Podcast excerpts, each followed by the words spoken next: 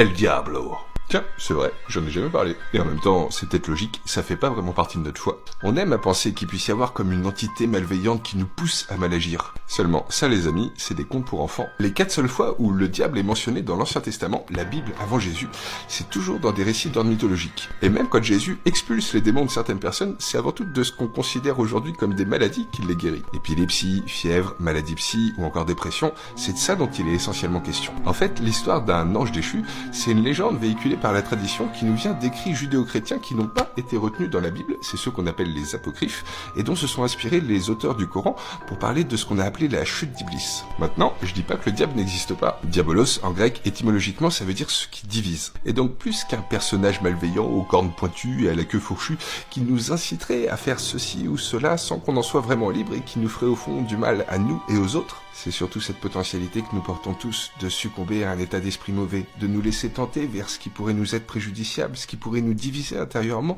ou abîmer nos relations avec les autres. Regardez ce que je viens de recevoir Certains pensent que les prêtres sont ringards, qui s'habillent toujours pareil. Que nenni Saviez-vous que même dans nos chemises spéciales curées, il y a des modes? Regardez celle que j'ai reçue. Déjà rien que celle-là. Tout en coton léger de marangelle, avec motif petit carreau. Je suis fan. Bon, j'avoue, le nom de la marque, ça fait un peu coucou les cocos. Mais comment elle claque Toutes made in Italy. Certaines en soie, d'autres en coton, certaines avec des motifs jacquard, et d'autres avec des petits chevrons. Que ce soit pour aller célébrer la messe sur la plage ou faire un baptême dans le 16 e je suis au taquet. Parce que je suis ton père.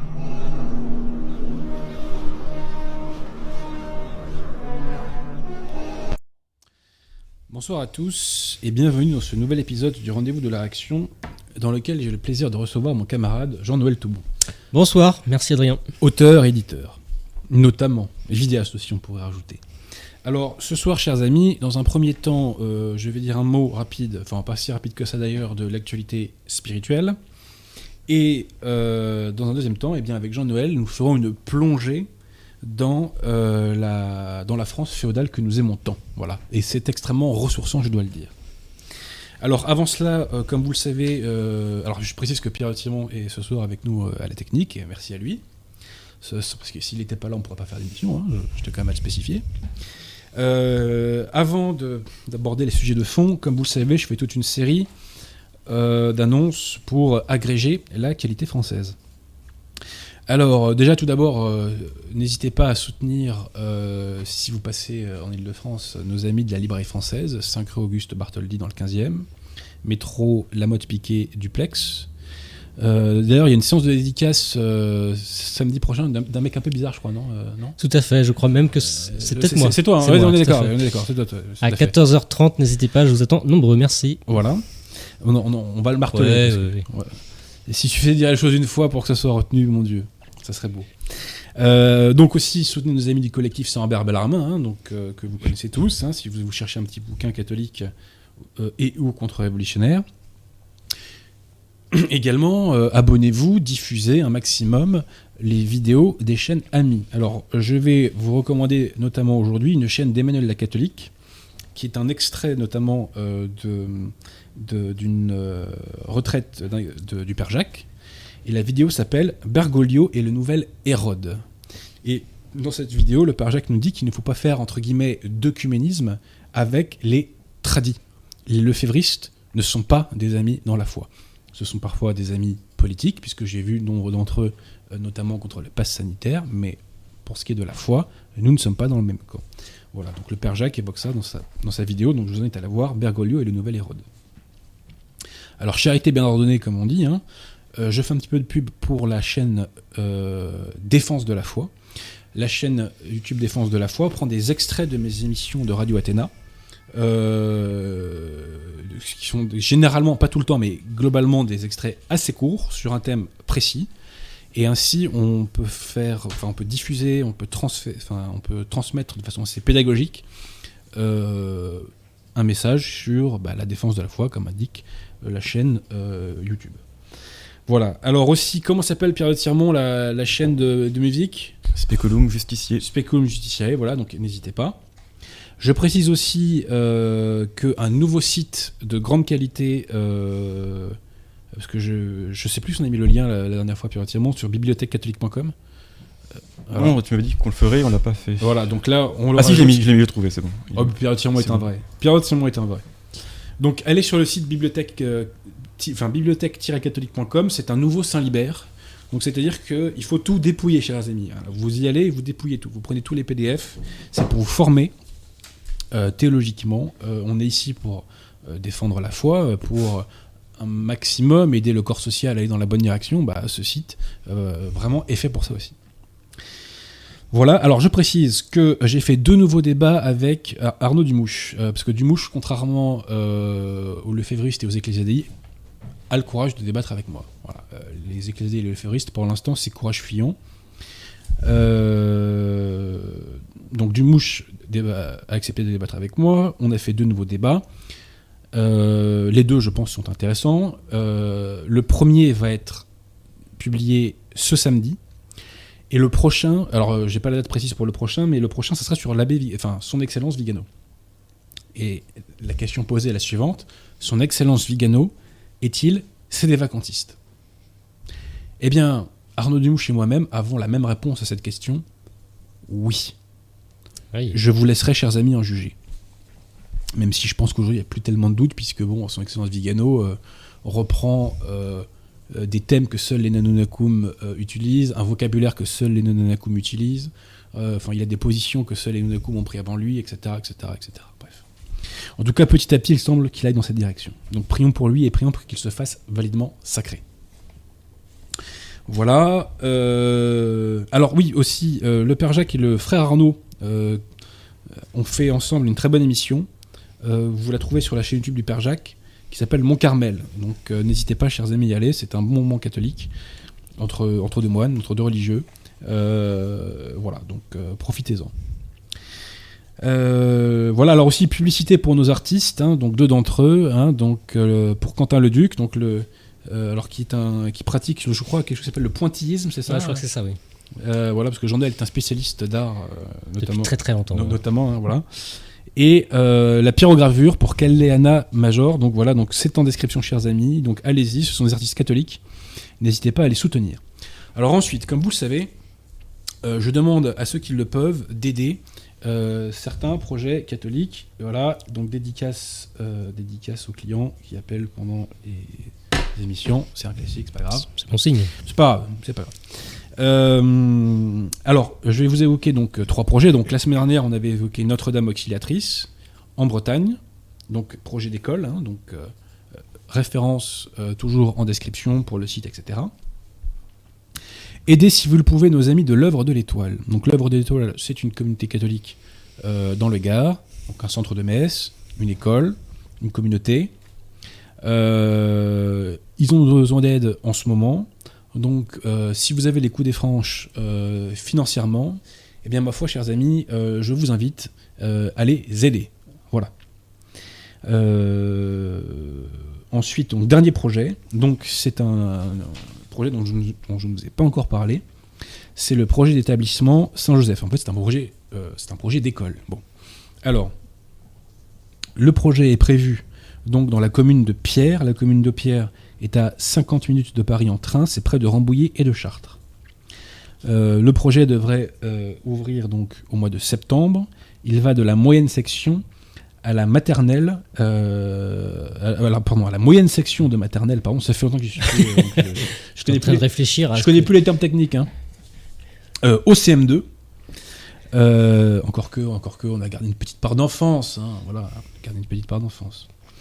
Euh, mais donc, euh, d'ici deux ans, le projet va se développer et il ira de la petite section jusqu'au collège. Voilà. Alors, les enseignantes sont des, enseignantes expérimentées qui ont euh, donc plusieurs euh, années euh, d'expérience avec des jeunes élèves. Et euh, la vie de l'école donc sera placée sous le patronage de, Notre-Dame Auxiliatrice, de Saint-Joseph et de Saint-Jean Bosco. Le tout étant euh, rythmé, je dirais, par la vie catholique, prière, angélus, chant, dévotion à la Sainte Vierge et à Saint Joseph. Concernant l'angélus, je suis en train de lire euh, Monsignor Gaume à ce sujet. C'est très intéressant. On en reparlera. Donc, euh, ce projet euh, a besoin, bien entendu, bah, qu'on inscrive euh, des élèves. Donc, si vous êtes de la région et que vous cherchez une école catholique, ma foi, n'hésitez pas. Et aussi, on a besoin de donateurs.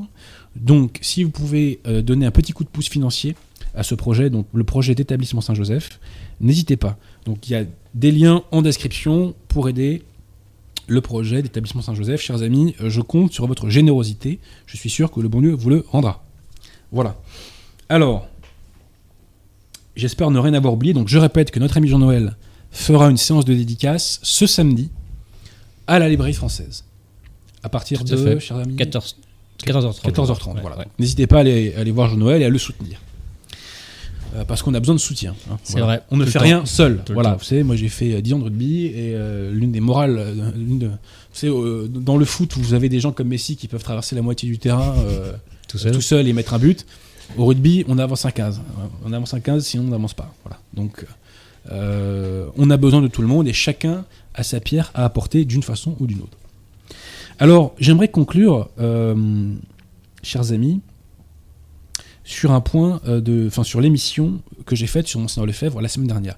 Vraiment, si vous nous découvrez, faites l'effort d'aller voir les vieilles émissions qu'on a fait qui sont de qualité. En plus, le printemps est une période propice aux bonnes émissions, parce que chaque année au printemps, on fait les meilleures émissions de la saison. Donc là, on a fait une bonne émission avec le frère Arnaud euh, il y a près d'un mois de ça maintenant. On avait fait une émission sur l'homosexualité dans la secte conciliaire, sur la tentative de réhabilitation de l'homosexualité par la secte conciliaire. Et là, on a fait l'émission sur Monseigneur Lefebvre, qui je crois est une des plus importantes de l'année. Je tiens à vous apporter un élément factuel très important, un élément nouveau. Cet élément nouveau, euh, je le tiens indirectement du père Rafali. Le père Rafali était un prêtre de position de Nonacum, qui était donc à l'œuvre de l'étoile, et qui avait de très bonnes relations avec Monseigneur Lefebvre. Monseigneur Lefebvre venait faire les confirmations euh, à l'œuvre de l'étoile, etc. Eh bien, Monseigneur Lefebvre a confié au père Rafali qu'un jour, à Icône, après des ordinations, un des séminaristes qui venait de se faire ordonner euh, va frapper à la porte du bureau de Monseigneur Lefebvre. Monseigneur Lefebvre le reçoit, et le prêtre lui dit Je suis franc-maçon, je quitte la fraternité Saint-Pédis, je vais travailler à détruire l'église, et il y a d'autres francs-maçons à Icône. J'articule le témoignage du père Rafali avec un souvenir d'un prêtre qui était à Icône dans les années 80, qui m'a confié que un jour dans une conférence, euh, Monseigneur Lefebvre s'étonnait d'avoir parmi ses mécènes des francs-maçons et il ne comprenait pas pourquoi. Bon bah, je pense qu'on a l'explication. Voilà. Je ne dis pas que tous les clercs de la fraternité sont, des francs-maçons, c'est pas tout ce que je dis. Mais je crains qu'il y ait quelques brebis galeuses. Voilà, je voulais rajouter cet élément euh, factuel. Et vraiment, chers amis, hein, euh, si vous ne l'avez pas vu, allez voir l'émission qu'on a faite sur Monseigneur Lefebvre, qu'on a faite sur Monseigneur Lefebvre, et attardez-vous également sur euh, sur euh, la question qui concerne la falsification du catéchisme de, de, Saint-Pédis par la fraternité Saint-Pédis, ce qui est un scandale absolu. Les conciliaires n'ont pas osé, à ma connaissance. Bon, voilà. Alors, je pense qu'on en a fini pour les annonces. J'ai été un peu long, mais chers amis, il faut faire vivre, euh, il faut faire vivre la qualité française. Il faut faire vivre euh, les Français euh, enracinés, les Français catholiques. Il faut qu'on s'entraide, il faut qu'on se serre les coudes, car, comme je vous l'ai dit, seul on n'arrive à rien. Voilà. Donc, on a besoin de vous, et je compte sur vous pour aider tous ces projets. Alors, arrivons au premier sujet du soir. Je vais essayer de ne pas être trop long. On va parler de notre cher Père Mathieu. Moi, je suis un fan du Père Mathieu. Je, je- je ne le cache pas, je suis un fan du Père Mathieu. L'imposture conciliaire et novus sordo prospère notamment grâce au double discours de la secte. C'est-à-dire que la secte change de discours en fonction de l'interlocuteur qu'elle a en face d'elle. Tantôt, elle opte pour un discours qui ménage des vérités catholiques quand elle a en face d'elle euh, bah, des conciliaires conservateurs de bonne volonté qui ont besoin d'être rassurés sur la catholicité de la secte.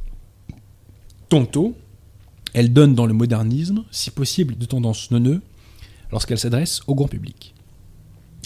Je vais donc illustrer ce mécanisme de double discours par l'articulation entre le Père Mathieu et l'abbé Raffray, donc l'abbé Raffray qui est membre de l'Institut du Bon Pasteur, c'est-à-dire c'est une communauté ecclésiadei. Et je rappelle ici que les communautés ecclésiadei ne font pas d'ordination valide. Je répète, les communautés ecclésiadei, à l'instar du reste de la secte conciliaire, n'ordonnent pas validement leur clerc. Alors, comme vous avez pu le voir en vidéo, chers amis, le Père Mathieu, dans une vidéo récente, nie ouvertement l'existence euh, du démon en tant que créature. Or, l'existence du diable en tant que créature ne fait absolument aucun doute dans l'enseignement de l'Église. Je vous renvoie euh, à la bulle de Paul III, Sublimus Deus. Je vous renvoie euh, à une lettre de Léon Ier qui s'appelle Quam Laudabiliter, qui nous dit que Dieu a créé toutes choses, et parmi ces choses qu'il a créées, il y a le démon. Et euh, je vous renvoie également à Divini Redemptoris de Pie XI, dans lequel l'intéressé nous dit L'ancien tentateur n'a jamais cessé, donc le diable n'a jamais cessé, par ses promesses fallacieuses, de tromper le genre humain. Donc, Pie XI nous parle bien d'une créature. Le diable est une créature. Donc ça, c'est l'enseignement de l'Église catholique. Mais ce n'est pas l'enseignement de la secte conciliaire. La preuve, c'est que le Père Mathieu ne se fera pas sanctionner suite à cette énième hérésie qu'il professe. Ceci étant, ceci étant, il arrive qu'un clerc conciliaire se fasse reprendre par sa hiérarchie. C'est le cas notamment lorsqu'il tient un discours qui vise à ménager des vérités catholiques, voire à en défendre, mais que ce discours finit dans le grand public. C'est ce qui est arrivé très récemment au père Horowitz. Le père Horowitz ne partage pas du tout la position non nacum. Ceci étant, dans une vidéo, il a essayé de défendre euh, des points de la morale catholique et il s'en est pris au féminisme. La vidéo a été faite, je crois, il y a plus d'un an. Relativement récemment, un militant homosexualiste sur Twitter tombe sur cette vidéo, qui est ancienne. Il la relaie pour s'en indigner. Suite à cela, un journal d'extrême gauche, que vous connaissez peut-être, qui s'appelle La Croix, s'empare de cette vidéo et lui donne une nouvelle amplitude. La Croix, donc ce journal d'extrême gauche, fait un article en date du 13 juin, et euh, le diocèse conciliaire va faire savoir qu'il désavoue le père Horowitz. Père Horowitz qui est interdit de faire des vidéos par sa hiérarchie, alors que le père Mathieu, lui, en revanche, n'est pas interdit de faire ses vidéos euh, comme on a pu les voir euh, tout à l'heure. Alors, le discours du père Horowitz aurait pu ne pas être sanctionné par sa hiérarchie si ce discours était resté cantonné à un auditoire conciliaire conservateur qui a besoin d'être rassuré sur la catholicité de la secte. Mais à partir du moment où ce discours déborde sur le grand public, là, il y a sanction. Poursuivons avec le Père Mathieu. Celui-ci, au mois de mai dernier, a fait une vidéo très décontractée, très détendue, puisqu'il est allongé dans la vidéo en jean et en survette, n'est-ce pas? Euh, Col romain sur survette, hein, attention. Hein, attention. Ah, quand même. Non, non, quand même. Faut pas... Et dans cette vidéo, eh bien, le Père Mathieu nous dit que le bon Dieu parle à tous les hommes à travers les fausses religions. Fausses religions qui, nous dit-il, ne sont plus condamnées depuis Vatican II. Suite à cette déclaration, l'abbé Raffray, donc, qui est un clerc ecclésiadei, vous savez ce que je pense de l'ordination des clercs ecclésiadei, enfin, c'est pas ce que je pense, c'est de la réalité d'ailleurs. L'abbé Raffray fait un tweet en date du 18 mai, dans lequel il dit ceci. Dieu ne parle en aucun cas à travers toutes les religions. Ce prêtre doit cesser de parler au nom de l'Église, surtout quand il nie le fondement de l'enseignement du Christ. J'ai été, je dois vous le dire, extrêmement choqué par ce tweet de l'abbé Raffray. Parce que ce tweet laisse entendre que les propos de l'abbé Mathieu, du père Mathieu, pardon, euh, ne sont pas l'exact reflet de la religion conciliaire.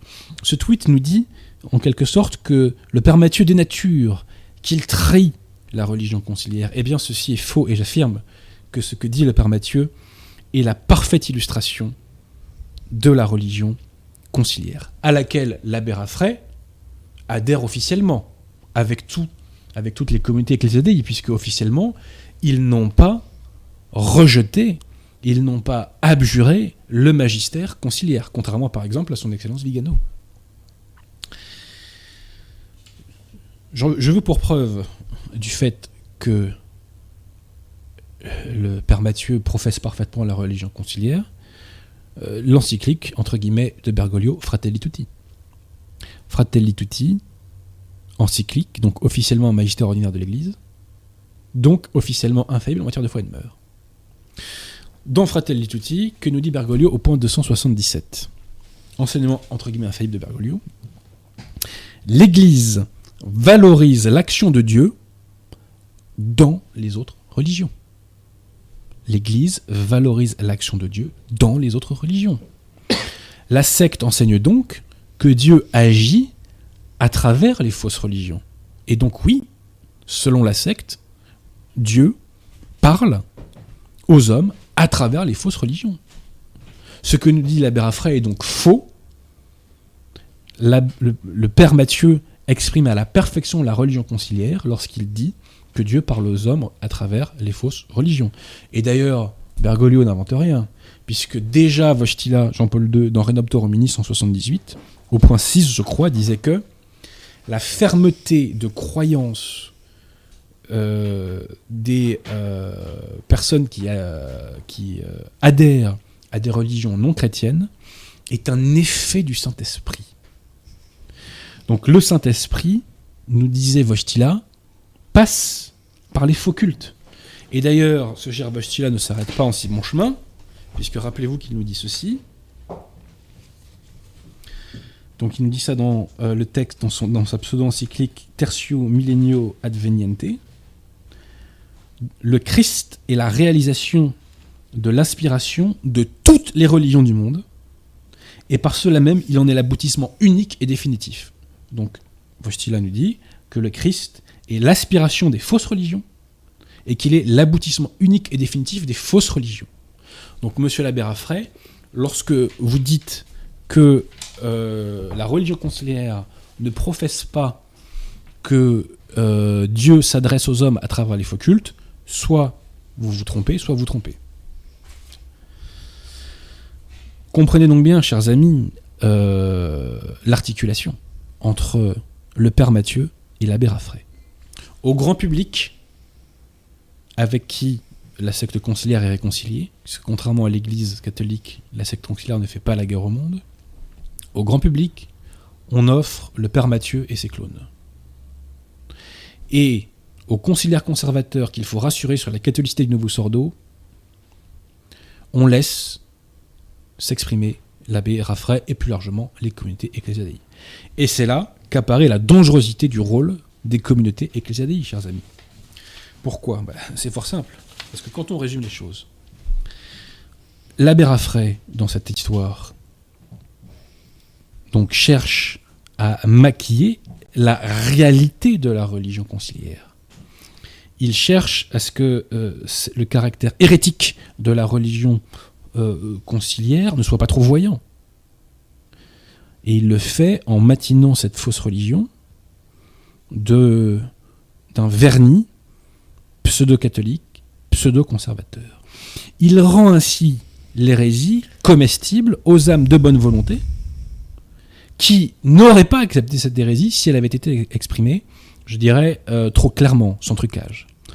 Autrement dit, l'abbé Raffray et plus largement les communautés ecclésiadei font ingurgiter l'hérésie conciliaire à ceux qui l'auraient rejetée à l'état brut. Retenez deux principes. Le premier, c'est que plus le mal est visible, moins il est dangereux. Le deuxième, c'est que plus le mal se mélange au bien, plus il est dangereux, car plus il est trompeur. Et ça, c'est pas moi qui le dis, c'est Léon XIII dans Satis Cognitum. Donc, un père Mathieu qui dit ouvertement les choses et qui exprime la religion conciliaire ouvertement, sans trucage, limpidement, qui va droit au but, est beaucoup moins dangereux qu'un abbé qui maintient dans la sphère conciliaire, donc hors de l'Église, des personnes de bonne volonté, convaincues du mal conciliaire, mais qui, trompées par les sophismes des communautés ecclésiadei, restent dans la secte. Bref, cher, père Mathieu, je vous soutiens. Et je vous demande de continuer à nous montrer le véritable visage de la religion conciliaire. Véritable visage que les communautés ecclésiadei cherchent à dissimuler à leurs fidèles pour leur faire croire que la secte est encore l'Église catholique. Donc, cher Père Mathieu, je compte sur vous. Maintenant, euh, avant de passer aux ouvrages de Jean-Noël, j'aimerais euh, commenter très rapidement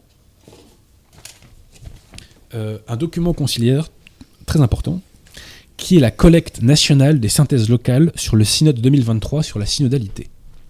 Ceci est la contribution française au synode sur la synodalité. En fait, c'est les remontées de terrain des diocèses conciliaires pour alimenter les débats du synode sur la synodalité. Synode qui promet. Alors si je devais synthétiser le propos des fidèles conciliaires, je le synthétiserais comme ceci en disant qu'ils souhaitent que leur secte ressemble encore plus euh, à une secte protestante qu'elle ne lui ressemble aujourd'hui. Euh, et là, on voit vraiment que les fidèles conciliaires n'ont absolument aucune idée, comme vous allez le voir, de ce qu'est l'Église catholique. Alors, euh, première remarque, on nous dit au point 1, concernant la parole de Dieu, donc les Saintes Écritures. En méditant les textes, chaque participant expose sa vie et sa parole à la parole de Dieu. Alors, je suis sans doute un imbécile, mais je ne comprends pas ce que ça veut dire, en fait. les conciliaires comprennent, hein. tant mieux pour eux. Mais plus loin, on nous dit donc que ces participants, donc, enfin, que chaque participant, peut entendre les appels que Dieu adresse à chacun et à l'Église. C'est du libre examen, c'est la promotion du libre examen. Voilà, alors on demande à ce que des homélies soient faites par des laïcs, et particulièrement des femmes. Euh, qu'est-ce qu'on nous dit encore? Ah oui, ah bah, on demande à ce que euh, euh, soit abrogée la discipline sur le célibat des prêtres. Alors, c'est drôle parce que Grégoire XVI, on avait parlé de ceux qui veulent abolir la discipline sacrée du célibat des prêtres. Est-ce que je vais vous retrouver ça? Oui. Comment qualifier euh, Grégoire XVI euh, ceux qui sont les ennemis du célibat ecclésiastique? Il les qualifie, alors c'est dans le texte, c'est dans, bah, texte essentiel de Grégoire XVI, il les qualifie de ligue impure, qui s'agite et s'étend chaque jour, qui se grossit même par le mélange honteux de plusieurs transfuges de l'ordre clérical et euh, des plus imprudents philosophes de notre siècle. Donc il semblerait qu'il y ait des fidèles conciliaires qui appartiennent à cette ligue impure, qui veulent abroger euh, ce que Grégoire XVI appelle de mémoire, donc c'est bien ça, oui, euh, un point sacré de discipline. Donc euh, les fidèles conciliaires demandent à ce qu'on abolisse, je le répète, le célibat des prêtres. Ensuite, ces fidèles conciliaires demandent à ce qu'on puisse ordonner les femmes diacres et qu'on puisse les ordonner prêtres. Donc là, on voit qu'on est toujours dans la protestantisation euh, du clergé conciliaire. Alors ce qui est intéressant, c'est qu'on dit aussi ceci. Euh, il y a des gens qui sont choqués par la manière dont les femmes sont traitées dans l'Église. Manière qui n'est pas ajustée à la mission de l'Église. Alors, soyons clairs, moi je sais que les femmes sont bien traitées dans l'Église catholique. Est-ce que les femmes sont maltraitées dans la secte conciliaire? Je ne sais pas, je n'y suis pas. Mais bon, ça c'est votre histoire. Ne dites pas que c'est l'Église qui traite mal les femmes. Ça c'est un blasphème. L'Église est pure et immaculée, elle ne commet aucun péché. Les pécheurs, c'est nous. L'Église est pure et immaculée. Alors ça aussi, c'est formidable. Les fidèles conciliaires demandent l'installation de contre-pouvoirs dans les diocèses, de conseils composés de, baptisés élus. Alors quand même, je rappelle, chers amis, que euh, la constitution divine de l'Église prévoit que les clercs et les laïcs sont soumis à l'autorité. Ils sont soumis à la hiérarchie, sous peine de tomber dans le schisme, dans des à la fraternité Saint-Pédis. Donc, quand on veut établir un contre-pouvoir, c'est qu'on manifeste sa volonté de ne pas se soumettre à la hiérarchie. Donc on voit que les fidèles conciliaires n'ont aucune idée de ce qu'est la constitution divine de l'Église. Et on voit toujours cette volonté de protestantiser davantage leur secte. Ah oui, alors ça aussi c'est formidable. Ça c'est du très lourd, ça. Alors, on nous dit que résonne souvent la souffrance de ceux qui se sentent exclus des communautés et ou des sacrements. Entre parenthèses, personnes homosexuelles, euh, divorcées, remariées, etc. Et donc souffrent aussi ceux qui sont témoins de telles exclusions. Alors là, on va rappeler les bases de la base, chers amis, quand même. Hein. c'est que donc on nous dit il y a des personnes qui souffrent parce qu'elles sont exclues des sacrements et d'autres qui souffrent parce qu'elles voient ces personnes exclues des sacrements. Alors, je vous le dis, amis conciliaires qui m'écoutez, mais le fait que des personnes, pour des raisons, subli- enfin, pour des raisons euh, objectives, je dirais, mais qui, leur- sont propres par rapport à leur vie, à leur morale, sont exclues des sacrements, c'est la base de la base de la base de la religion catholique. Quand on est en état de péché mortel, on ne peut pas communier. Ça, c'est la base de la base de la base de la base. Donc, l'homosexualité active est un péché mortel, donc les homosexuels actifs ne communient pas. La vie en concubinage est un péché mortel, donc les concubins ne communient pas. C'est tout. Et ça, c'est la base de la base de la base de la base. Et c'était comme ça pendant 2000 ans dans l'histoire de l'Église, sans qu'aucun fidèle catholique, conséquent j'entends par là, ne s'en émeuve. Eh bien, ce qui est la base de la foi catholique et la base de la morale catholique est un motif de souffrance pour les fidèles conciliaires. Donc c'est bien la preuve que ces gens-là n'ont pas la foi. Je ne m'en félicite pas et je prie pour leur, euh, je prie pour leur conversion. Alors on nous dit aussi que euh, les euh, diocèses conciliaires ne remettent pas euh, en cause euh, la laïcité des institutions publiques. J'ai bien conscience que les fidèles conciliaires ne remettent pas en cause la séparation de l'Église de l'État. Je tiens quand même à préciser que c'est l'enseignement de l'Église. L'Église condamne la séparation de l'Église de l'État. Il y a des textes de Saint Pédis euh, à ce sujet. Voilà, donc tout ce texte nous montre que les fidèles conciliaires, bah, malheureusement, n'ont pas la foi catholique, qu'ils n'ont aucune idée de ce qu'est euh, l'Église catholique, et qu'ils souhaitent que leur secte euh, se protestantise toujours davantage. Voilà. Le synode sur la synodalité est extrêmement prometteur. On a l'impression que Bergoglio va essayer de faire légitimer par le bas ce qu'il n'a pas pu opposer par le haut lors du synode sur l'Amazonie. Nous verrons. Ils ont une vision tout 2023. à fait humaine de l'institution, c'est tout. Pour eux, c'est une institution comme une autre. C'est un gouvernement comme un autre. Pour, eux, en fait, pour eux, l'Église c'est est une une- œuvre sociale. c'est une association de la 1901, Voilà. quoi. C'est euh, c'est une œuvre sociale et il faut que tout le monde se tienne la main pour Mm. que tout le monde soit heureux et pour que tout le monde s'aime. Voilà, il n'y a pas de péché n'y a, originel. il y a rien de divin. Donc on- personne ne tend vers le mal, l'Église n'a pas d'ennemis, etc., etc., etc. Voilà, euh, j'en ai fini sur ces sujets-là. Alors, un mot rapide sur les élections avant d'arriver à Jean-Noël, très très rapide. Euh, que conclure des résultats des législatives? Euh, Point positif, Macron n'a pas une majorité absolue, donc le spectre de la dictature sanitaire s'éloigne, et le spectre de la réforme constitutionnelle aussi. Ceci dit, étant prudence, parce que si les républicains s'élaient à Macron, ils retrouvent une majorité absolue, et là, ils retrouvent euh, une plus grande force de frappe. Le score de la fameuse NUPES n'est pas une mauvaise chose. Pourquoi? Parce qu'il permet, comme je vous le disais tout à l'heure, de rendre le mal visible. Le mal révolutionnaire va être d'autant plus visible pour les Français. C'est une bonne chose. Le score du RN, on peut le prendre de deux façons. La première, c'est qu'on se dit qu'il y a quand même des Français qui n'ont pas voulu collaborer par leur vote euh, et qu'ils ont manifesté euh, cette volonté de non-collabora- de non-collaboration, c'est une bonne chose. En revanche, je crains que euh, ces 90 euh, députés RN ne servent à torpiller les élections présidentielles de 2027, comme le RN a torpillé celles de 2017 et de 2022 par une critique molle. Voilà. Et le, le rôle du, RN dans la 5 République, retenez ça chers amis, c'est d'empêcher la radicalité de monter institutionnellement. La radicalité est montée à gauche. Les indigénistes sont au pouvoir dans la NUPES. En revanche, les catholiques et les contre-révolutionnaires ne sont pas au pouvoir au Rassemblement euh, national, qui, comme vous le savez, est une association LGBT. Et dernier point positif, dernier point positif, c'est l'abstention qui a été très élevée. Ça prouve que les Français ne cautionnent pas les institutions.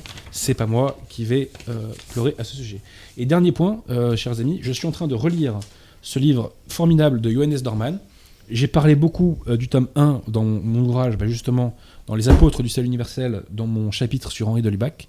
Là, le tome 2, euh, c'est absolument exceptionnel. Alors soyons clairs, c'est pas accessible à tout le monde, mais c'est d'un niveau extrêmement élevé. Donc Johannes Norman n'a jamais rompu avec la secte conciliaire, c'est un clerc conciliaire, c'est un universitaire conciliaire, mais euh, de facto, euh, il nous dit que Jean-Paul II euh, crée une nouvelle église et une nouvelle religion. Voilà. Donc, et le tout avec une rigueur absolument implacable. Voilà. J'en ai fini et j'en arrive maintenant au camarade Jean-Noël. Alors Jean-Noël, tu es là pour nous parler de, je dirais, de deux choses. Premièrement, ton projet de livre et deuxièmement, tes rééditions dans le cadre de ta maison d'édition. Par quoi veux-tu commencer? On peut parler brièvement du prochain livre que Ou, long- je... ou longuement, ou longuement, ou longuement. Non, parce que je ne vais pas tout déflorer maintenant, on va en garder un petit peu pour plus tard. Euh, je viens de terminer un- mon deuxième ouvrage, après celui sur euh, Saint-Louis. Euh, on va rester dans le XIIIe siècle parce que c'est un siècle que je trouve fascinant, à plusieurs titres. Déjà parce que c'est un grand siècle chrétien et toutes les meilleures choses qui sont arrivées à la France se sont passées pour beaucoup, en tout cas au XIIIe siècle. Et je vais traiter du sujet de la croisade contre les albigeois qu'on connaît plus facilement et pour cause, euh, c'en est devenu une marque euh, touristique qu'on appelle, qui sont les cathares.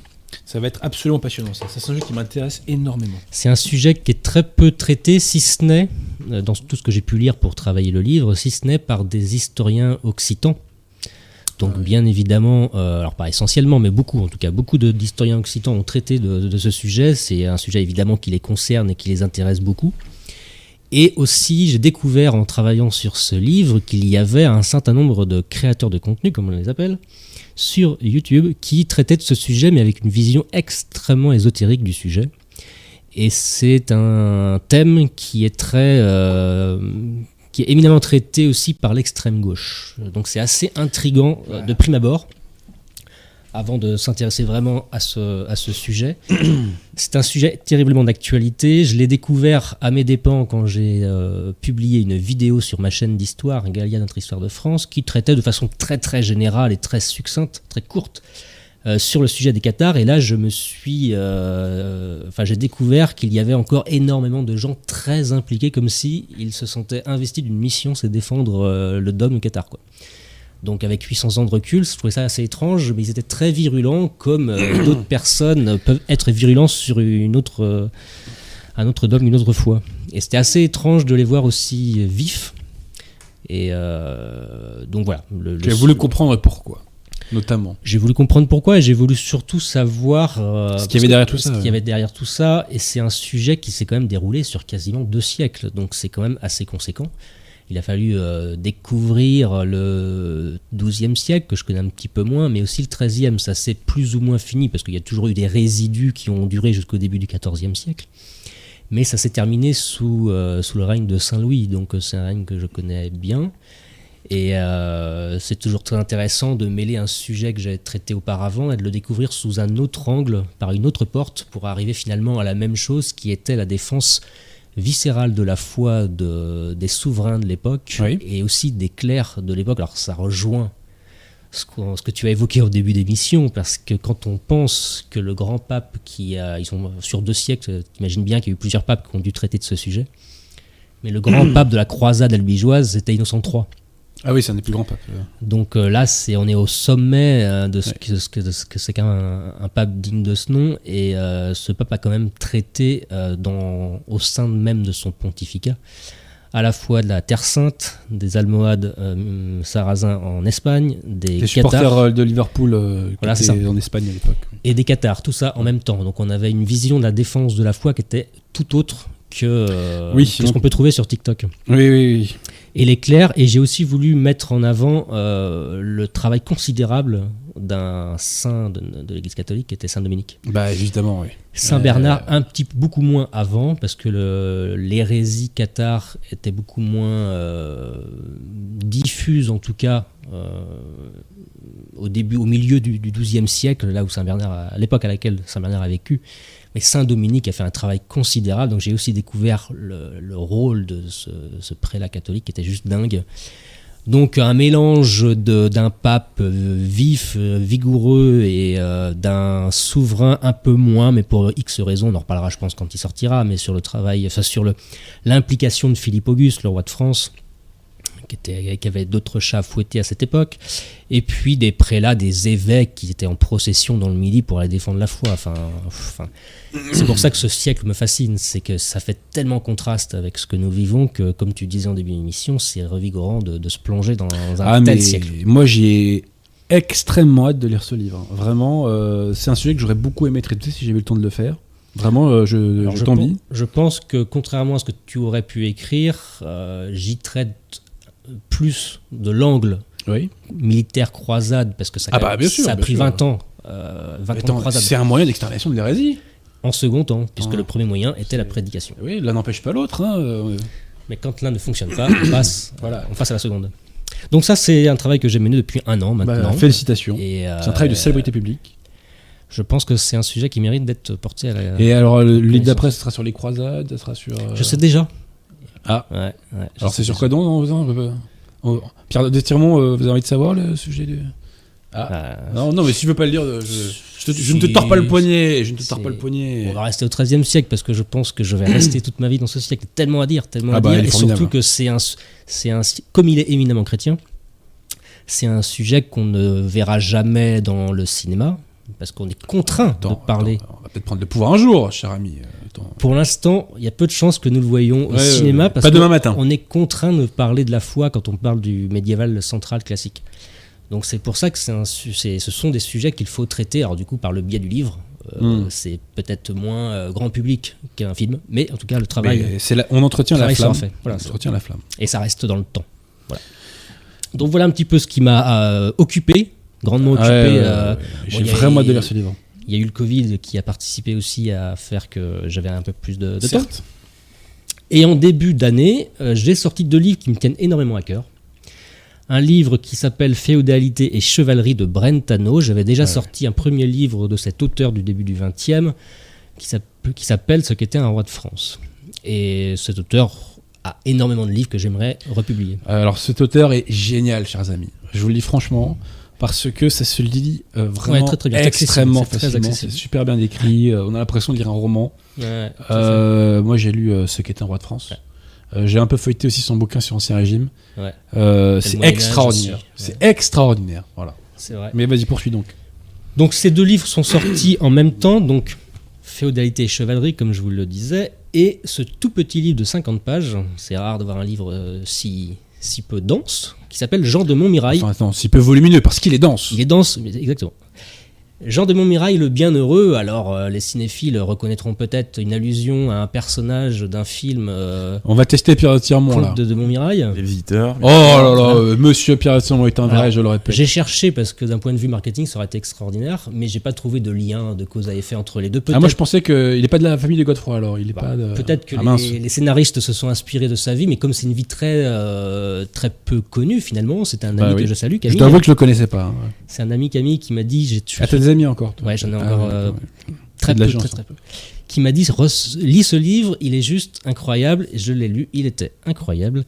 Et ce qui est incroyable, c'est que ces deux livres sont très liés. Le premier, vous avez la, la théorisation de ce qu'était la vie médiévale, quelle était la société, comment elle était organisée, quel était le rôle d'un seigneur, quel était le Ouais. rôle d'un comte, quelle était la vie d'un jeune seigneur, de son enfant jusqu'à sa mort, la vie d'une dame médiévale, d'un- château médiéval. Vous avez vraiment la théorie de tout ce qui était euh, la féodalité à la chute euh, de l'empire de Charlemagne, puisque ça a commencé grosso modo euh, dès lors que ses petits-fils ont dû se partager l'immense territoire de Charlemagne.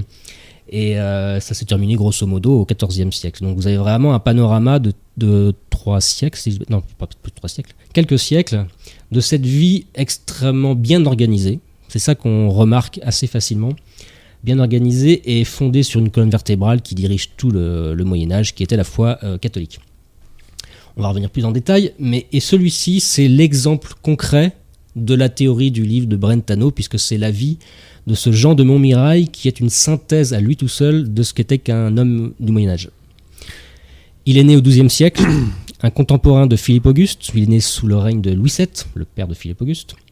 Il est né le même jour que Philippe Auguste, donc ça a noué une amitié puisqu'il était euh, un, un seigneur de Champagne. On va tester Pierre Tirmont. Quel était le, le deuxième prénom de Philippe Auguste? Je ne sais pas. C'est c'est un célèbre, c'est le prénom d'un célèbre comique. Voilà, j'en dis pas plus. Voilà. Voilà, qui, qui a été blacklisté à une époque. C'est qu'à de le dire. Ouais. Et, et donc, euh, il avait forcément ses entrées, puisque c'était une très belle famille de Champagne, ses entrées à la cour de Louis VII, et il a noué des- une amitié sincère et profonde avec Philippe Auguste, qui par la suite, comme vous le savez tous, est devenu roi de France, et donc il a bataillé du milieu du XIIe jusqu'au début du XIIIe dans les principales batailles avec son ami Philippe Auguste, qui va le faire connétable euh, pour ses bons et loyaux services. Alors il est parti en Terre Sainte avec lui, il a sauvé la vie du roi Philippe Auguste à Gisors contre euh, Richard Cœur de Lion. Pour le récompenser d'avoir sauvé le roi, et c'est là qu'il en a fait le- un, un connétable.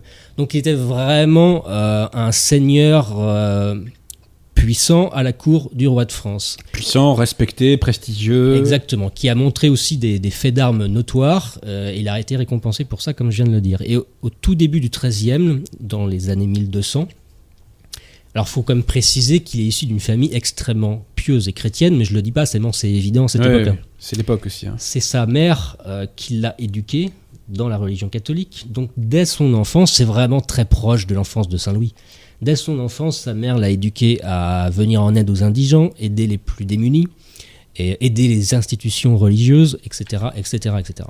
Donc il avait forcément cette, euh, euh, cette habitude dès l'enfance d'avoir euh, une vie catholique, mais ça reste un homme, et il était à la cour euh, royale, et forcément il participait au faste du royaume de France, c'est inévitable.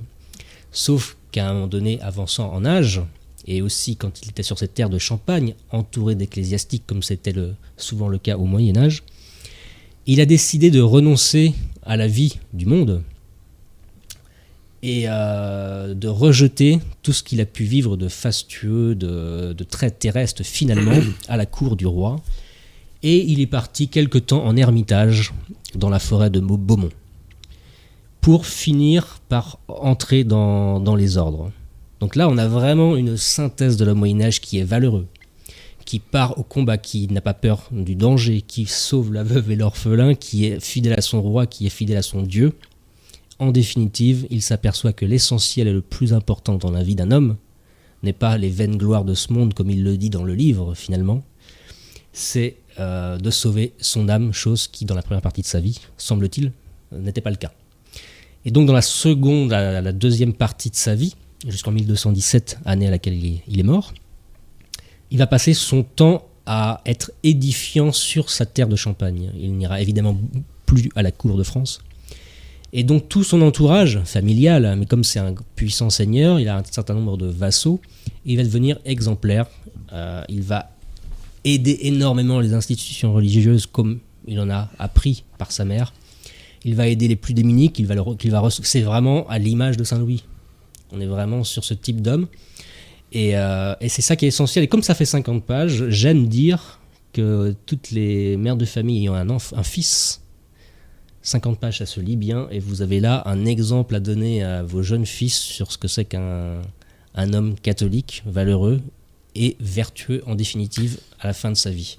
Et je tiens à dire que dans ces ouvrages, euh, il y a vraiment le parfum de la France que nous aimons. C'est pour ça que j'ai appelé cette euh, émission Plongée dans la France médiévale.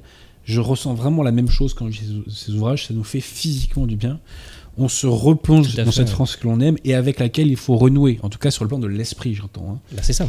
Et, euh, et ça, c'est un ouvrage, euh, c'est, ce sont des ouvrages fondamentaux et qui font du bien. Donc on joint l'utile à l'agréable, je tiens à le dire. Et on peut euh, visiter son, son gisant encore euh, aujourd'hui la- à l'abbaye de Longpont, D'accord. qui est en région parisienne. Et donc il a été fait bien heureux en 1250. En région parisienne. Elle a changé depuis, malheureusement. hein. Je pense que s'il revenait, Ça, euh, il se dit, ah tiens, c'est marrant parce il que. sortirait peut-être le glaive. Il se dit, ah bah tiens, je suis revenu euh, en Terre Sainte. Ah, Oui, voilà, ah, c'est ça. non, en fait, non, pas tout à fait. Elle est beaucoup moins loin que je l'imagine, la Terre Sainte. ouais, ouais. Mais euh, oui, donc Tous, ces, été- tous ces Anglais, c'est effrayant. Il a été fait bien heureux en 1254, donc nous étions sous 1104.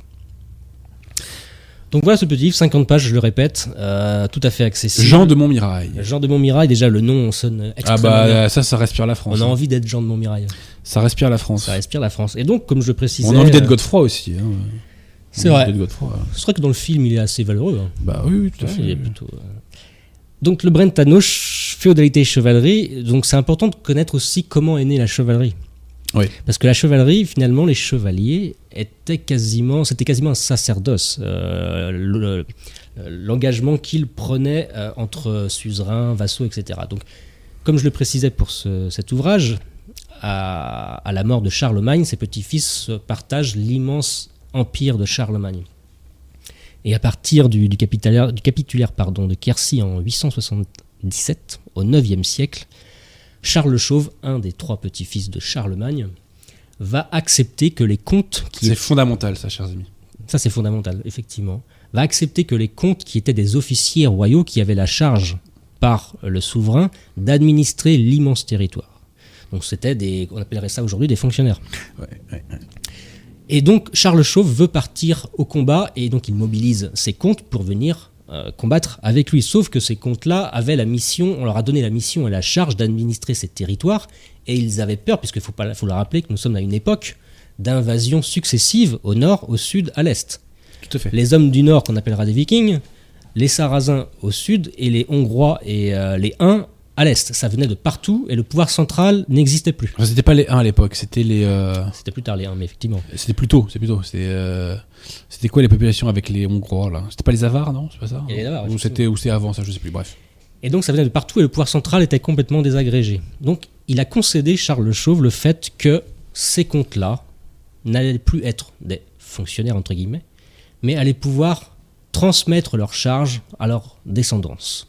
Ils allaient devenir des petits souverains sur le territoire. Oui, tout à fait. Ça, c'est fondamental. Le royaume des Francs va être un essaimage de petites suzerainetés sur le territoire de France, avec à sa tête un seigneur qui va avoir euh, à charge d'administrer les terres, mais aussi les hommes qui travaillent sur ces terres. Donc, un petit, petit arrêt sur image. C'est comme si demain, les préfets privatisaient euh, leurs fonctions et les transmettaient à leurs enfants et qu'ils ne rendaient plus compte au président de la République. Voilà. C'est exactement ça.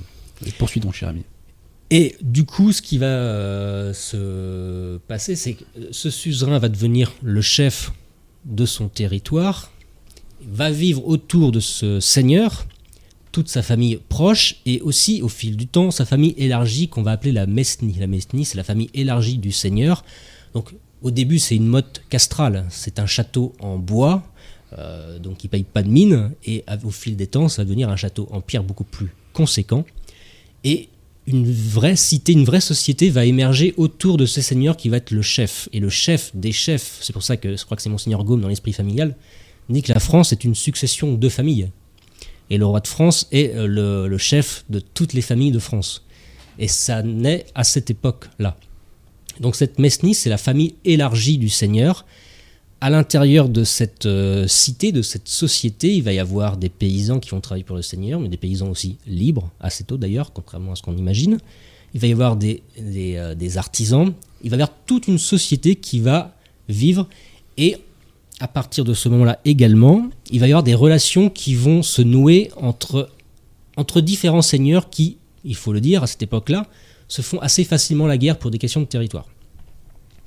Donc une relation va émerger, une relation qu'on appelle féodo-vassalique entre un suzerain et un vassal.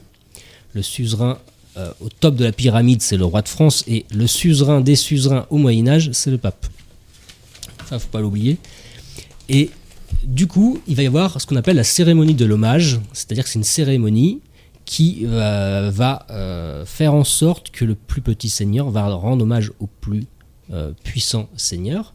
Donc c'est très codifié, cette cérémonie de l'hommage, et tout ça, vous avez vraiment le détail dans le livre, comment ça se passe, c'est vraiment passionnant de voir que tout est codifié. Vous avez le plus petit seigneur, le vassal, qui se met à genoux, les mains jointes entre les mains du euh, suzerain. Il le jure sur les évangiles ou sur la croix. Et il va y avoir, à l'issue de cette cérémonie, un échange de bons et loyaux services entre les deux. Le suzerain va devoir venir en aide au vassal quand il sera en danger, menacé, et réciproquement. Il y aura aussi le devoir de conseil, c'est-à-dire que le vassal devra être allé à la cour de son suzerain et pouvoir prendre des décisions collégiales avec ses vassaux. Donc tous ces gens-là sont finalement très autonomes. Le roi des Francs à cette époque est lui aussi très autonome et son domaine est finalement euh, parfois infiniment moins puissant que Hmm. bon nombre de comtes et de ducs du royaume des, des Francs. Et à l'issue de, cette cérémonie de l'hommage, le suzerain va donner un fief à son vassal. Il va offrir un fief. Très souvent, c'était une terre, mais ça, c'est arrivé aussi que ce soit de l'argent ou une charge, euh, une charge publique. Mais 99% du temps, c'était quand même une terre qu'il devait administrer.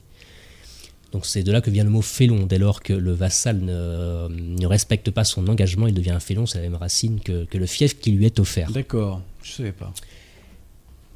Et donc toute cette société, jusqu'au XIVe siècle, va, euh, va vivre de façon extrêmement homogène. Moi, c'est ça qui me fascinait d'ailleurs que j'ai commencé à m'intéresser à ce sujet, c'est l'homogénéité, la structure. Tout est presque naturel dans les échanges entre les hommes. Vous découvrirez également la vie du chevalier, qui commence très souvent en tant que page à l'âge de 10-12 ans.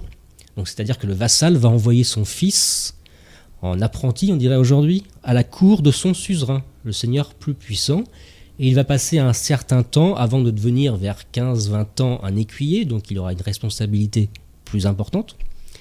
Et vers 21 ans, ou à 21 ans, bon il y a eu des dérogations, mais en général c'est l'âge adulte euh, du jeune chevalier, c'est 21 ans, ça a été le cas pendant très longtemps. La majorité à 21 ans il va être fait chevalier. Donc vous avez toute la description de ce que c'est que la cérémonie de l'adoubement. C'est extrêmement codifié, ça a évolué avec le temps. Euh, il passe la nuit en pri ce chevalier passe la nuit en prière, vêtu d'une tunique blanche. J'ai pas la confirmation, mais il me semble que l'origine de l'expression passer une nuit blanche vient de la cérémonie, puisqu'il est vêtu de blanc et qu'il passe la nuit blanche à prier. Et c'est à partir de ce moment-là où il est investi en tant que, chevalier.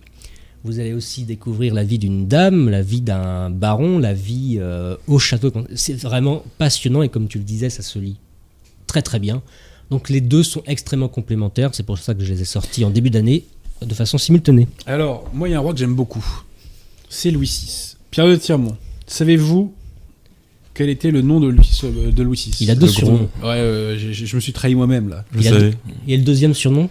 Je sais pas. Le batailleur. Alors pourquoi le batailleur bah, Je vais vous le dire. Parce que, comme l'a dit Jean-Noël, le domaine royal à cette époque-là est extrêmement restreint. Il est dans l'île de France et mm. il est. Euh, Jusqu'à Orléans, quoi, gros. Voilà. Et il est menacé par des seigneurs. D'une part, il est menacé par des seigneurs féodaux qui ont des fiefs plus grands. Mm. Et d'autre part, il est miné de l'intérieur mm. par des féodalités qui émergent comme des champignons, indépendamment parfois de l'autorité donc du suzerain théorique des lieux. Et il y a une... moi, quand, j'ai découvert ça, ça m'a fait penser aux banlieues.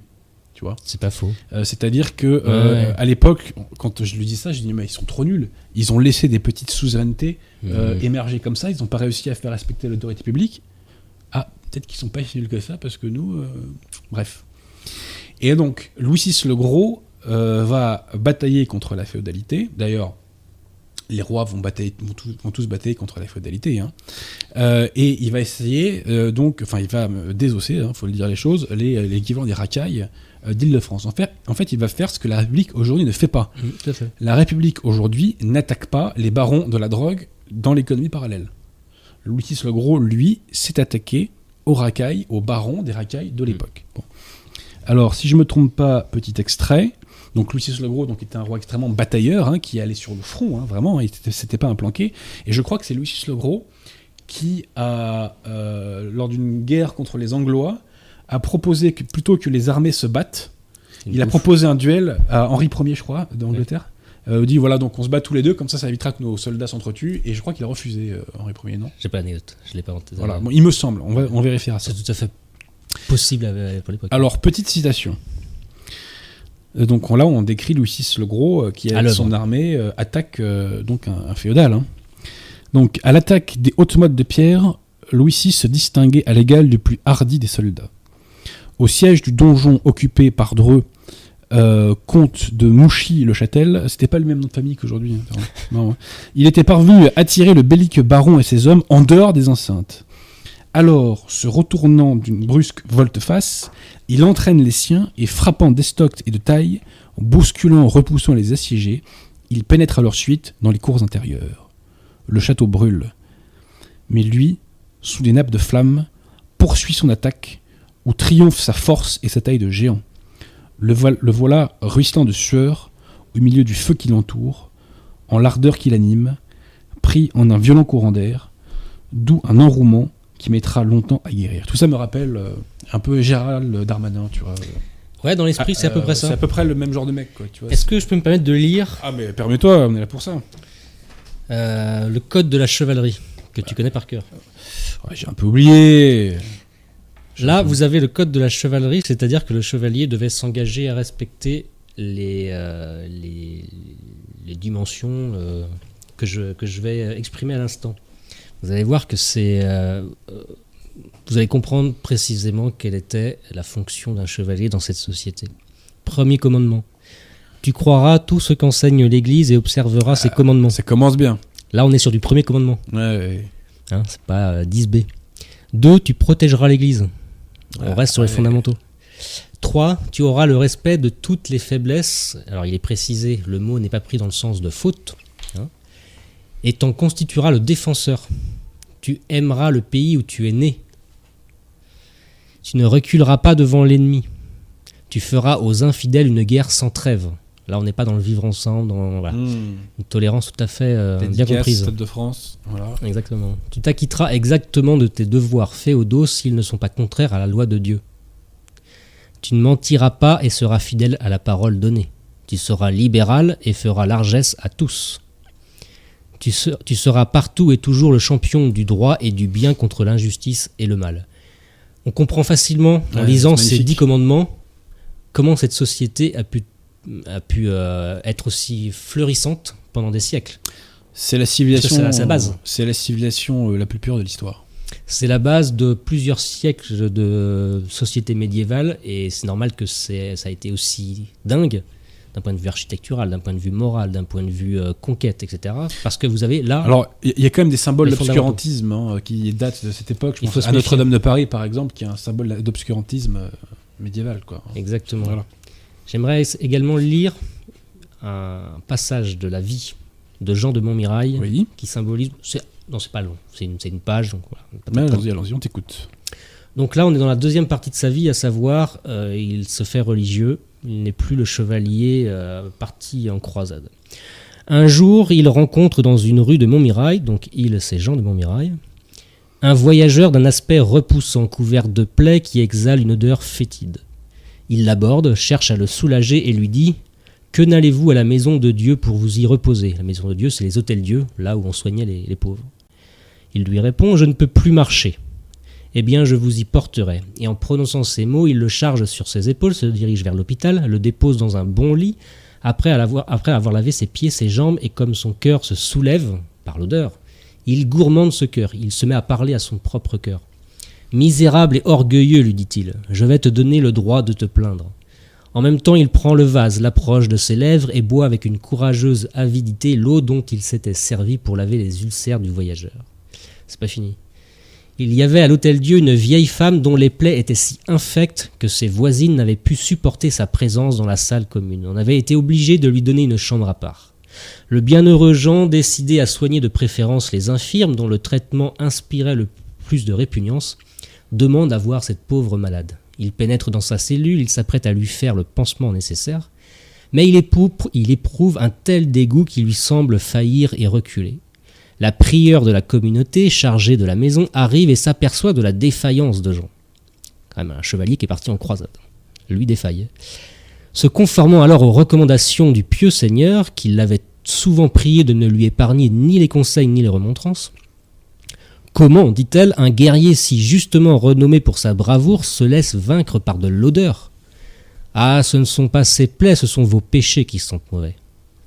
On est vraiment dans un autre monde. Aussitôt, le baron remercie la religieuse, revient à la charge, aborde en face la difficulté et s'approche de la, de la pauvre infirme. À l'aide d'un linge convenablement disposé, il absorbe au profit de sa mortification l'air vicié, etc., etc., etc. Voici les rapports qu'il avait avec ses proches. C'est magnifique. Beau, hein? Et donc ça, C'est la mise en œuvre des vertus catholiques. Exactement. Et lui, c'était quelqu'un qui avait ses accès à la cour de France. Donc il a ravisé un petit peu l'orgueil dont il a pu faire preuve à une époque pour revenir à un niveau du plus infirme des infirmes.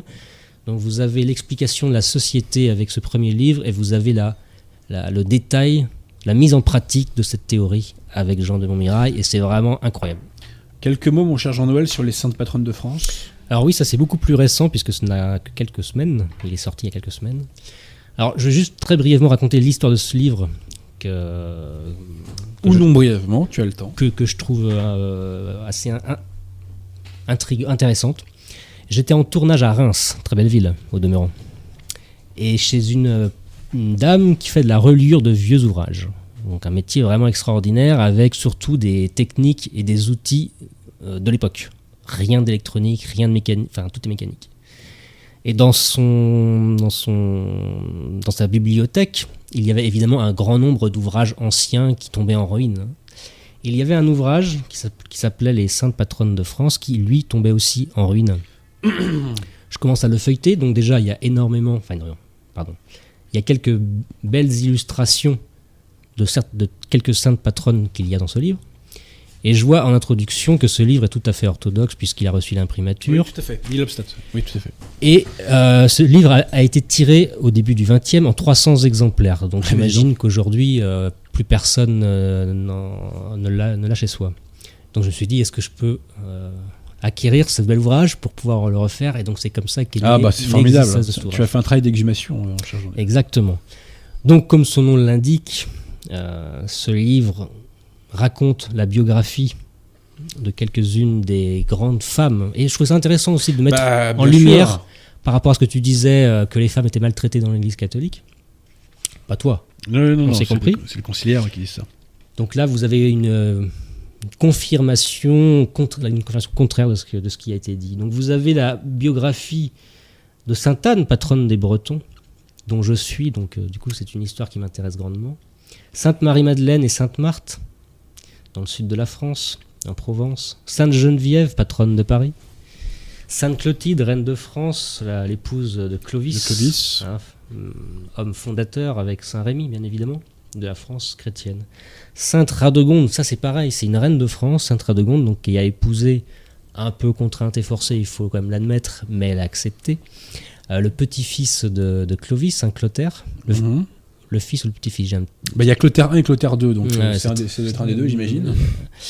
Et donc Sainte Radegonde a, a le mérite, on devrait réhabiliter, je pense que j'ai un projet dans ce sens, de Ah bah. réhabiliter cette biographie qui est une sainte incroyable et une reine de France incroyable, à une époque très compliquée. Ah oui, tout à fait. Parce que les Mérovingiens, euh, c'était pas des tendres. C'était pas tendres et euh, la France chrétienne était en construction. C'était, c'est l'une des périodes les plus troublées de l'histoire. Et c'est peut-être pas innocent qu'il y ait à cette De la époque nôtre, j'entends. Qu'il y ait eu à cette époque énormément de saints évêques. C'est peut-être aussi pour faire le contrepoids de Le bon Dieu a pourvu. exactement. Sainte Odile, patronne de l'Alsace. Sainte Solange, Solange, pardon, patronne du Berry. Sainte Jeanne d'Arc, qu'on ne présente plus. Sainte Chantal, fondatrice de la Visitation. Sainte Marguerite Marie. Euh, Sainte Madeleine Sophie Barra, fondatrice de la communauté du Sacré-Cœur. Et enfin Sainte Thérèse de l'Enfant Jésus, une sainte beaucoup plus contemporaine. Et donc vous, vous allez pouvoir découvrir euh, ces vies incroyables et comprendre aussi, ça s'inscrit un petit peu dans la, dans la continuité des précédents ouvrages, hein, Tout à fait. Ah, mais, mais tout à fait. comprendre que la France et l'Église catholique sont indissociables. La France est née euh, grâce à, un évêque, euh, non, mais non pas des moindres, Saint Rémy. Et, euh, et ça, c'est important aussi de bien dissocier euh, notre histoire, bien la comprendre et faire cette euh, séparation, cette distinction avec une autre histoire, ce que j'appelle ce cancer sur un corps qu'est la France, ce cancer qu'est la République, qui s'est greffé sur un corps. Et donc à partir de ce moment-là, vous allez... Mais j'a- j'affirme que ces ouvrages sont des ouvrages identitaires, en vérité. Parce Bien- que c'est la vraie identité. C'est l'essence de la France. Ces livres nous permettent de comprendre l'essence de la France. Moi, c'est grâce à ce genre d'ouvrage que je suis devenu patriote, que je suis devenu catholique. Et moi, ce qui me rassure, c'est de voir que des plus jeunes se réintéressent à la France catholique, pas forcément à la France, euh, euh, pas la, la- la- la France de Michelet, pas la France Michelet, mais euh, la France de celui de la F. Bainville, oui. qui est une vision assez humaine et pas du tout surnaturelle de, l'histoire de France. Intéressante au demeurant, hein, puisque Oui, oui, c'est très intéressant. Mais, euh, mais c'est surtout ça, comme tu disais, ça c'est la vraie identité française, mais du coup Ah ça, oui, oui, ça oui. implique de devoir se plonger aussi dans l'histoire de l'Église. Et, et vraiment, on est euh, en harmonie, hein, vraiment, euh, avec ce qui émane, je dirais, de, de ces bouquins-là. Moi, j'ai pas eu le temps de tout lire, mais j'ai relu un peu le Brentano, et moi, j'adore Brentano, vraiment. Mm. Euh, on est dans la France que nous aimons. Et ce que tu nous as écrit de Jean de Montmirail, c'est la France que nous aimons, la France des vertus catholiques, la France des vertus, la France des vertus. En en fait, je, je pense que tu vas être d'accord avec moi, c'est qu'on a aujourd'hui pas d'exemple. Il y a Jules, il y a- il y a Jules, euh, quand même. il y a- c'est pas faux. Mais à part lui, On n'a euh, pas d'exemple à se mettre sous la dent euh, pour pouvoir être inspiré. oui, oui, oui. Des hommes valeureux, des hommes vertueux, les deux, les deux valeurs cardinales qui, qui selon moi, sont, sont essentielles. Et avec des hommes comme ça, nous sommes obligés de remonter dans le temps pour retrouver des hommes Ah, tout à fait. inspirants qui donnent envie de s'élever, édifiants, comme nous n'avons plus rien. Donc voilà. C'est ce travail que j'essaie de faire, c'est de remettre des hommes édifiants au goût du jour. Donc si vous voulez vous rapprocher de l'identité française, chers amis, si vous voulez en- vous en imbiber toujours davantage, eh bien intéressez-vous vraiment à ces bouquins-là qui sont d'utilité publique, euh, je le dis. Est-ce que tu es prêt pour quelques questions éventuelles, euh, mon cher Jean-Noël Bien, oui. Puis entièrement, y a-t-il des questions?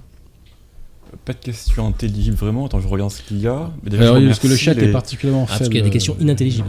Ah, ça arrive. Là, il n'y en a pas qu'elle. Déjà, merci à Julien Comtesse pour son don et à Idée de lecture pour son don. Euh, Christophe Bézadache nous salue qui est dans le chat. Ah oui, alors je précise, Et- j'ai oublié de le dire, excusez-moi, oui. Euh, Christophe fait une campagne Ulule pour le financement, le financement d'un de ses albums.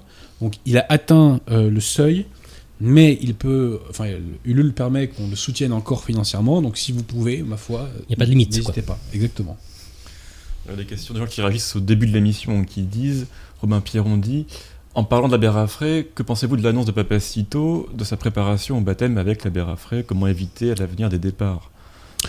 Je, comprends que pourquoi Papacito, pour des raisons d'ordre matériel, va voir la Bérafray, mais le conseil que je donne à mon cher ami de Papacito, c'est de pas s'attarder avec cette secte. Et de revenir, euh, enfin, de d'aller au bon port catholique, si je puis dire. Voilà. Et je salue Papacito, puisque Papacito, il- c'est une des rares personnes qui m'a tendu la main, je dirais, euh, sans rien attendre en retour, et sans rien avoir à y gagner. Donc je- j'en profite pour lui renouveler euh, mon amitié. Euh, Monsieur G demande si tu comptes faire un ouvrage sur Bertrand du Guesclin.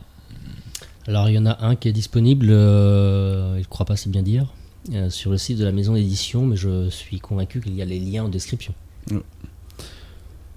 Pareil, comme c'est un personnage euh, pff, Incontournable. comme Bayard, enfin, j'ai sorti un bouquin sur Bayard, euh, enfin, ces, ces hommes-là, euh, ils sortent de l'ordinaire. Ce sont des François, tout simplement. C'était ça des Français. Bah ouais. Alors, Lapin Blanc demande si tu vas accepter l'invitation de la chaîne radio Loudi. Je n'ai pas reçu d'invitation, donc. euh, euh, ou alors euh, ça m'est passé à travers. La chaîne, euh, co- comment tu l'as Loup, appelé Comme un loup, l'animal, dit DI. mais j'ai pas reçu collé. Et je reçois pas beaucoup d'invitations de chaînes YouTube. Elles sont en spam, euh, peut-être. C'est bizarre, hein Je sais pas pourquoi, mais je reçois très, peu. peut-être qu'ils ont évoqué- ça en direct et t'as pas reçu. euh, Ah, c'est possible, c'est possible. Ça doit être ça. Euh, une question de Toton Laton. Est-ce que la Révolution française a renforcé l'Église en mettant fin au gallicanisme Ah, bon, c'est connu, la Révolution française a Ah ouais. énormément renforcé Elle l'Église. a aidé oui. énormément. Ça, c'est très très connu. La Troisième République aussi, hein. c'est très connu, oui, bien sûr. J'ose croire Bon, que c'est une alors, question euh, ironique, non? Bah, en, en mettant fin au gallicanisme, ils se demandent s'il pourrait pas y avoir un effet. euh, Ah mais attention, euh, la Révolution française n'a pas du tout mis fin au gallicanisme. Parmi les réseaux qui ont fait la Révolution française, que retrouve-t-on? Et ça c'est euh, Crétino Joly qui en parle très bien. On retrouve les réseaux gallicans et les réseaux jansénistes.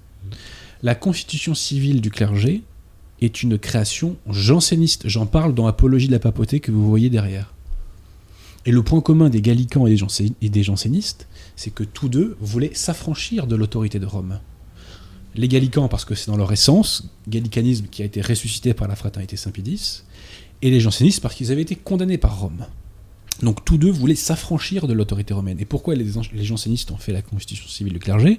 Parce qu'ils voulaient rompre les liens avec l'autorité romaine. Et ça commence dès Philippe le Bel. hein. Donc voilà, Euh, donc le, le verre est dans le fruit, mais il est monté lentement, lentement, lentement. Ça remonte. Hein.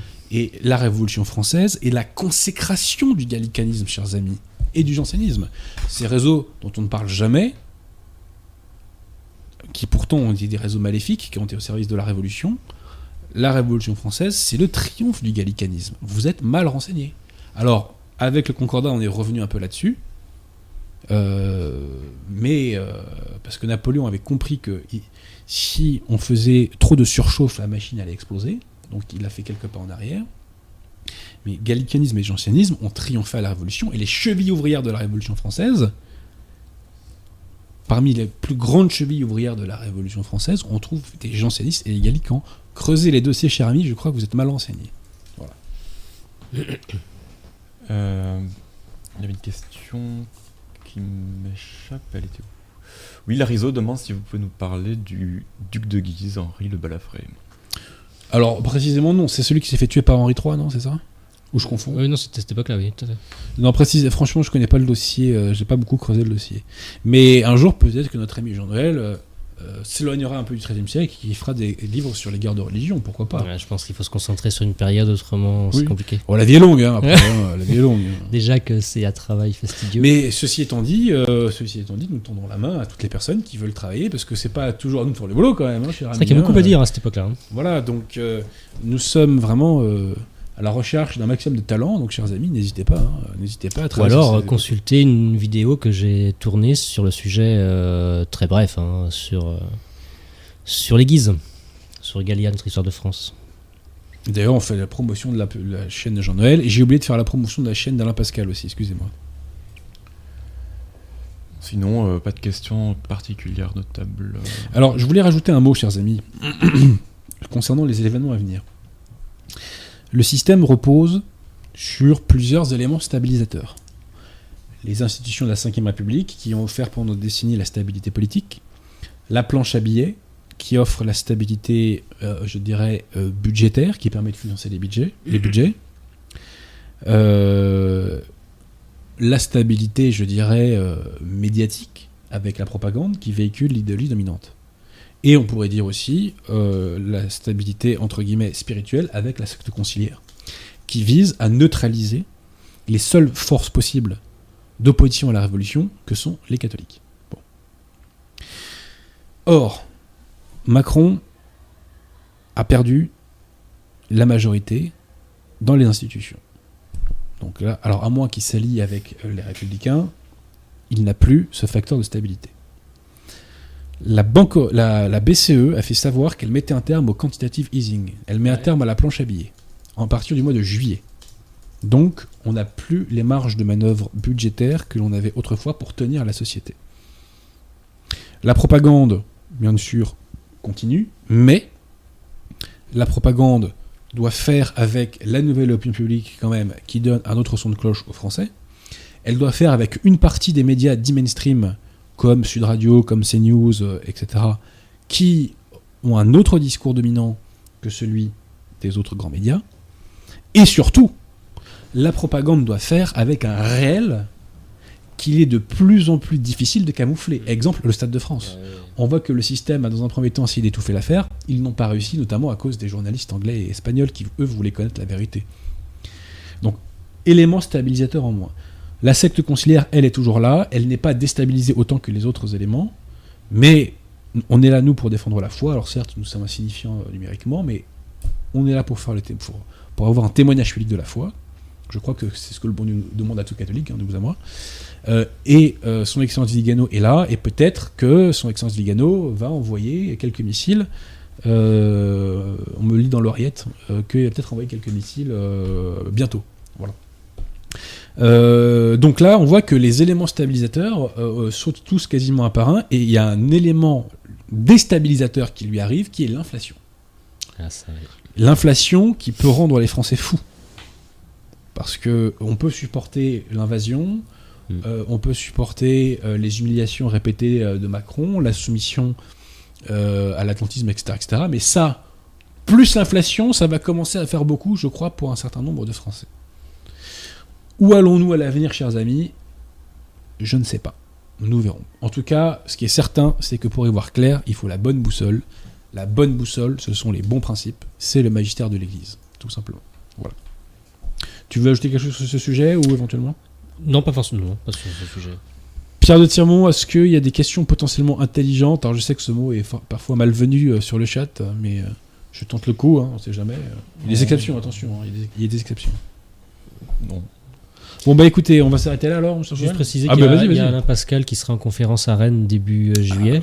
On salue Alain d'ailleurs, on salue Alain. Donc euh, je vous invite à vous renseigner sur le site catholique de France pour toutes les conférences. Alors ça sera la Ah bah dernière. attends, on fait de la pub pour Catholique de France. Oui. euh, J'ai oublié dans les sites amis, Ah, excuse-moi. Il y, a- il y a trop de sites, c'est encourageant d'ailleurs. Il y a trop, moi je trouve qu'il n'y en a pas assez, moi, tu vois. Ouais. Il y en a pas assez. Non, il faut toutes les citer, c'est compliqué. Ouais.